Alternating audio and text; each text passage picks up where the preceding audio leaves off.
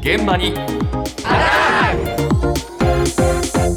今朝の担当田中ひとみさんです。おはようございおます。はようございます。えー今日のメールテーマにもなっていますが、今日はぼったくり被害のお話です。うん、今週の週刊文春にも記事が載っているんですけれども、ねええ先月末、新宿の歌舞伎町で悪質な客引きが逮捕されたというニュースがありました。うしたはい。で、そもそも客引き行為自体条例違反なんですけど、え今回は焼き鳥チェーンの大手、鳥貴族の系列店だと嘘をついてお客さんを騙していたということなんです調べていくと、実際に被害に遭った方にお話を伺うことができました。はいはい。えー当時の状況を音声を変えてお聞きしました。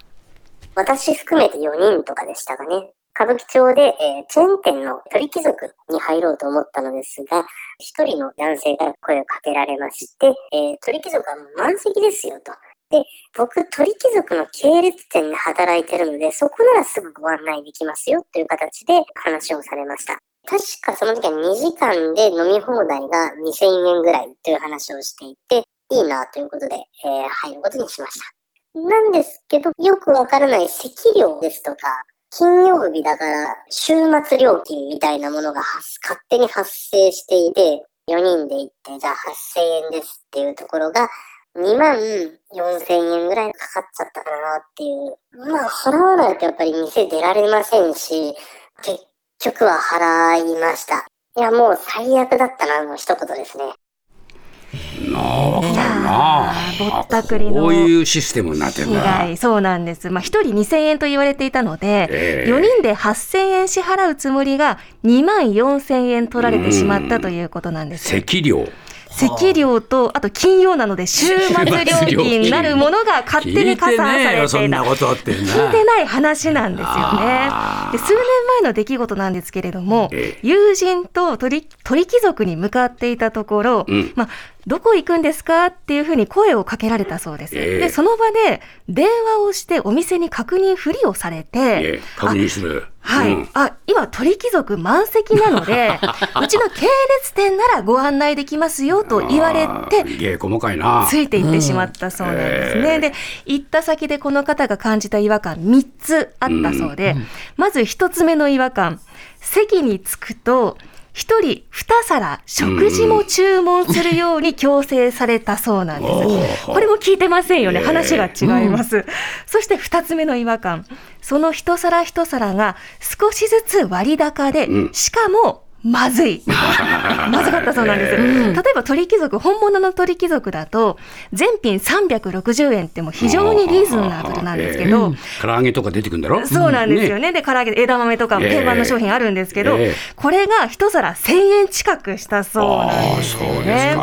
しかも、これまだ凍ってますよねっていう状態の冷凍食品みたいなものまで出てきてしまって、まあさすがにこれは出ようかっていうふうになったそうなんです。え出にくいんだわな。出にくいですね。ええで、最後の違和感がその会計金額です。ええ先ほどもありましたが、席料とか週末料金が上乗せされて、結果的に2万円を超える額を要求されてしまったということです。結局払ってしまったそうです。ええまあ、店員の態度も高圧的で、なかなか逃げられなかったそうなんですよね。怖いもんな怖いですしね。うんで、今の被害者の方は、鳥貴族の系列店だと思って騙された方なんですけれども、ええ歌舞伎町には同じ鳥がつく鳥野郎というお店もありまして、こちらも根こそぎお客さんを連れて行かれる被害に遭っていました。ああ、そうですか。はいえ。居酒屋、それゆけ鳥野郎、歌舞伎町店の店長のお話です。お店の前、入り口を塞いでるようにキャッチがたくさんいて、えっと、入ろうとするお客さんがもう通れない状態だったりとか、もうお店の中から見えるので、見えた時には注意しに行ったりとかはあるんですけど、お前に関係ねえだろみたいな、どっか言ってましたね、その時は。僕が店長になったのが1年半ほど前なんですけど、もうその頃には当たり前のようにいた。鳥野郎は一切外で声かけしていませんって、お店の窓に貼っていたりとか、警察に何度も通報したりとかはしてたんですけど、やっとかって感じです、正直。売り上げが下がってしまって困るというよりは、やっぱり鳥野郎に来ようとしてくださってたお客さんが被害に遭ってたっていう方への苛立ちの方が強いですね。結構今の店長さんはいろいろやって少し減ったんだ、はい、対策もされて少しは減って逮捕者も出たので少しは減ったっていうふうに話していたんですけどなので偽物がお店の入り口で待ち構えていて、お客さんはもう連れて行かれちゃうっていうことなんですよね。強引に連れて行っちゃうんだ。そうなんですよ。2年以上迷惑してたそうなんですよね。うん、で、実際減ったって聞いたので、えー、私平日の夜行ってみたんですけど、はい、あの、多分一人いましたね、あの客引きの人。前掛けをした男性なんですけど、まあいろんなお客さんに声かけてたので多分そうなんですけど、えー、ただ近づくと、ちょっと怪しまれてしまって、逃げられてしまって。あらら連れて行かれたんじゃないの？あ違う連れては行かれなかった向こうが逃げちゃった。が、はい。相当怖いんだね、あなた。引き以上の怪しさって何なんでしょうねって話なんですけど、まあ、お話聞けなかったんですけど、やっぱりゼロにはなってないなっていうような、えー、感じなんですよね。なので、まあ、店長もこれ以上続くようなら、警備員を雇って、もう監視するしかないと、もう費用もかけかかりますけれども、そはい、そこまで追い詰められている状況なんですけれども。はい。では私たちお客さんの側としては、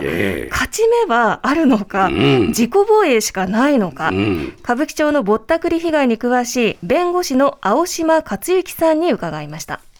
結局、都会の繁華街なので、人は毎日入れ替わってるっていう形で、で、警察は警察で必ずこの店を検挙しようっていう監視してるわけではないので、言葉は悪いですけど、本当に悪い人たちが悪いことしようと思えば、一定期間はやり放題で、しかもその、こちらの事務所に被害報告で多く上がるのは、数千円とか数万円のつもりだったのに、20万円とか30万円とかの請求をされたっていうケースが大半で、おそらくそれぐらいの金額だと、弁護士にも相談したいとか、そういうモチベーションになってくるんだと思うんですけど、おそらくその数千円のつもりが2万円でしたとか、そういうレベルの規模感だと、そのわざわざ人に相談しようとか、そういう話に行きにくい、じゃあもう泣き寝入りしますっていう、そういう決断にやっぱりなる人が大半ですね。だから、被害自体はゼロにならないし、こういうことをやる人自体も本当にゼロにならないんですけど、我々が賢くなるしかなくて、もうとにかく客引きについて行きさえしなければ被害は受けないっていうのは、これは本当真実なんですよね。なので、とにかくキャッチに声かけられても無視してもいいんだって、もうそれくらい強い気持ちを持っていた方がいいですね。まあ、連れて行かれないことが一番という話までね。とにかくついていかない、無視してください。振り切るのもしかしなかなかね、大変だよね。人と人ですしね、うん、大変なので、なので、仮についていってしまったとしても、うん、そこで納得できない金額であれば、絶対に払わないという意思を持って、払わなくていいですと、弁護士さんおっしゃってました。まあそうだけど。怖いですけど、密室とかだとね、怖いですけどね。はい。で、まあ、払わずに、その上で、これ理想ですけれども、お店側がそれでも私に払ってほしいということであれば、裁判を起こしてくださいなり、請求書をこちらに送ってくださいなり、伝えて、まずは帰る。帰れねえよ。返さねえよ金払わなきゃ。言ったらどうすんの？しかも2万円とか3万円ですからね。まあ。さっきねおっしゃってたみたいにえー、まあ、最悪でしたって言ってましたけど、はい。えー、払って帰ってくるっていうケースが現実だと思うんだよね。だからやっぱりキャッチにね連れついていかないってことの方がむしろ現実的かな、そう思いますけどね。